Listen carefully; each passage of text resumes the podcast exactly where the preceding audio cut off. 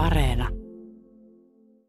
Mari Rantion kanssa ollaan ulkona, siis aamu aukee, pakkanen hiukan narskuu jalkojen alla ja kyllä pihat on nyt aika liukkaita. Mari Rantio, jos sanotaan, että sä oot kuuntelemisen ammattilainen, niin sanotaanko ihan päin prinkkala vai onko se näin?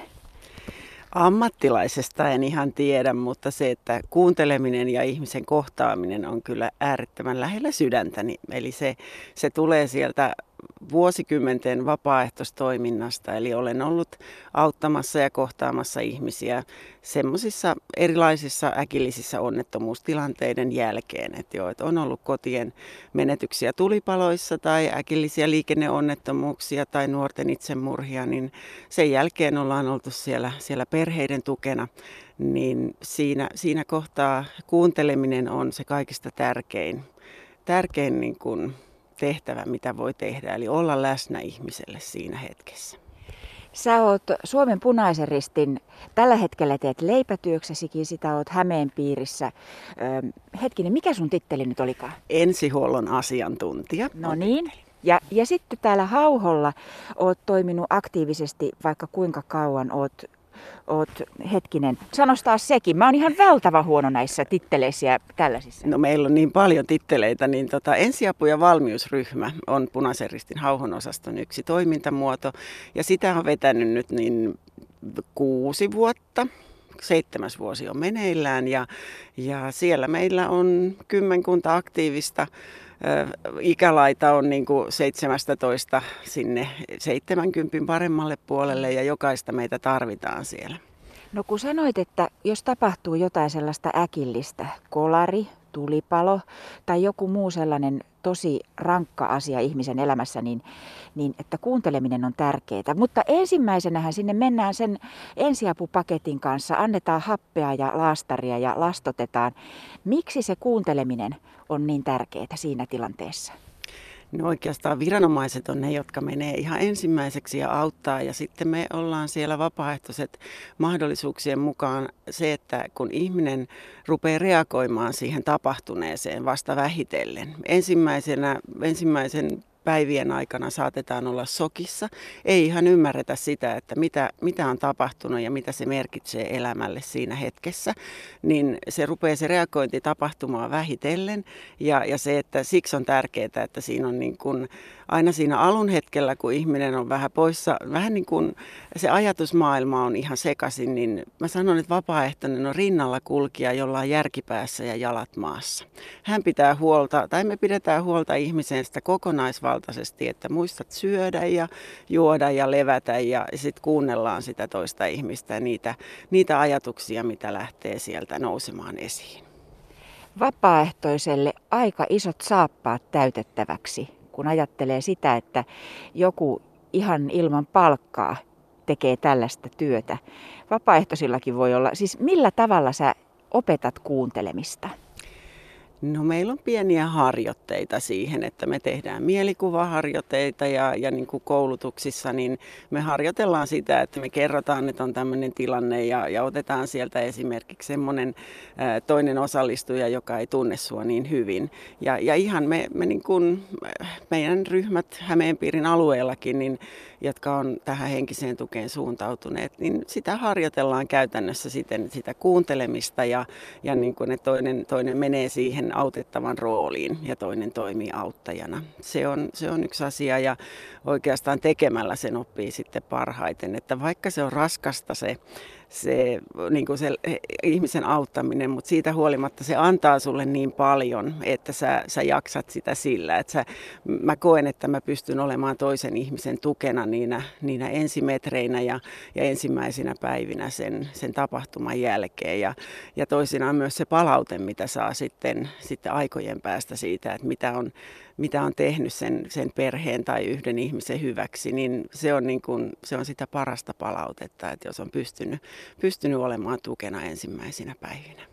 Mari Rantio, jos jotain kamalaa tapahtuu ihmisen elämässä, esimerkiksi nyt ajattelee vaikka, että on joku kolari vaikka, joka, joka voi ensi tuntua siltä, että no ei tässä mitään, mutta se on aika semmoinen kaoottinen tilanne. Mm, selitä hiukan, kuinka siinä voi, voi niin kuin pystyä kuinka se rauhoittuminen sellaisessa sitten yleensä voi tapahtua? No me ruvetaan rauhoittumaan tämmöisen tilanteen jälkeen siinä vaiheessa, kun meillä on riittävän turvallinen olotila. Eli se, se niin kuin turvallisuuden tunne eh, heikkenee hetkellisesti tämmöisten äkillisten onnettomuustilanteiden jälkeen. Niin se, että kun me saadaan, eh, aina puhutaan, että meillä on huopa, huopa hartioilla ja lämmin mehumuki kädessä. Eli semmoinen, semmoinen hyvä ja lämmin olo ja meillä on turvallisia ihmisiä ympärillä, niin se luo meille sen, että me ruvetaan vähitellen sen, sen jälkeen niin kuin palautumaan siitä, siitä takaisin arkeen. Ja se vaatii sitä, että meillä on on niitä ihmisiä siinä ympärillä, ei sitä varten, että niin kuin häsätään ja, ja hosutaan, vaan se, että ollaan ja, ja niin kuin ollaan läsnä. Se läsnäolo on siinä se, se ehkä se tärkeä ja se turvallinen ympäristö, että, että sitten ihminen pystyy siitä ruveta puhumaan siitä asiasta ja, ja vähitellen selviää siitä kyllä. No kuinka paljon sitten esimerkiksi työssäsi tuet vapaaehtoisia, koska vapaaehtoiset tulee ja, ja kuuntelee ja on läsnä ja, ja elää myötä tällaisten ihmisten kanssa, jotka on kokenut jotakin kovaa elämässänsä, mutta se voi olla vapaaehtoiselle tosi iso kolaus. Kuinka heitä tuet? No meillä on meillä Punaisessa ristissä tämmöinen purkukeskustelu hienommalta nimeltään Defusing ja, ja sitä, me, sitä me ollaan viety jokaiseen toimintamuotoon ja yksikköön, ihan meidän ystävätoimintaan, niin kuin ensiaputoimintaan kuin henkisen tuen vauttajillekin, niin se on se tapa, että me, me kokoonnutaan sen, sen toiminnan jälkeen yhteen, me puretaan tavallaan se tilanne, ne tuntemukset, mitä se on nostattanut meissä. Se on semmoinen pieni ryhmämuotoinen keskustelu ja siinä siinä oikeastaan huomataan se, että jos jollekin on jäänyt niin kun se painamaan isommin, niin sitten annetaan vielä, autetaan lisätuen saamiseen. Eli aina pyritään siihen, että meidän vapaaehtoisista pidetään huolta, koska se on meidän tärkein, tärkein voimavara tässä kentässä. Niin, ettei auttaja jäisi yksin. Kyllä, juuri näin. Aina, ja aina me oikeastaan toimitaan myös pareittain jo ihan sen tähden siellä tapahtumassa ja tilanteessakin, että, että sulla on se, se vertainen ja, ja työpari siinä lähelläsi. No nyt on takana kummallinen, taikka menossa edelleen kummallinen korona-aika. Ja korona on muuttanut esimerkiksi teidän ystävätoimintaa sillä tavalla, että varsinkin jossakin vaiheessa niin esimerkiksi vanhuksia vapaaehtoiset ystävät voi mennä vain, tai voi tavata vain lasin läpi, taikka sitten soittaa. Oliko tämä raskasta näille ystäville, jotka, jotka tota, tiesi, että esimerkiksi vanhukset saattoi istua siellä neljän seinän sisällä viikkotolkulla eikä kukaan käy tapaamassa?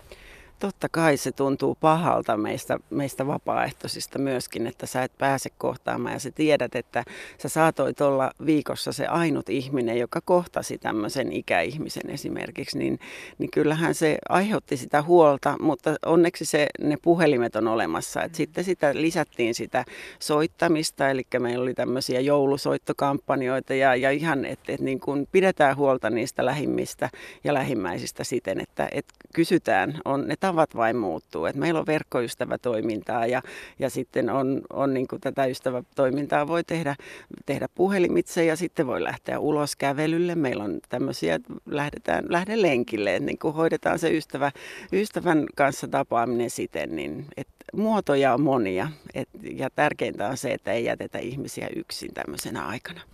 Mari Rantio, kerro vielä lopuksi, minkä takia se kuunteleminen sitten on niin tärkeää? Miks, miksi meidän on niin kauhean vaikeaa kuunnella toista? Se vaikeus on ehkä siinä, että meillä on myös se, se auttamisen halu niin voimakas siinä tilanteessa ja hetkellä. Mutta se, se kuuntelemisen tärkeys, meillä jokaisella on tarve tulla kuulluksi. Ja se on, niin, se, on se, että, että se antaa ihmiselle, että kuinka me kohtaamme toinen toisemme. Että kun sulta kysytään, että mitä sulle kuuluu, niin ole valmis kuuntelemaan myös se vastaus sydämelläsi. Aika hienosti sanottu. Kiitos Mari Rantio. Kiitos.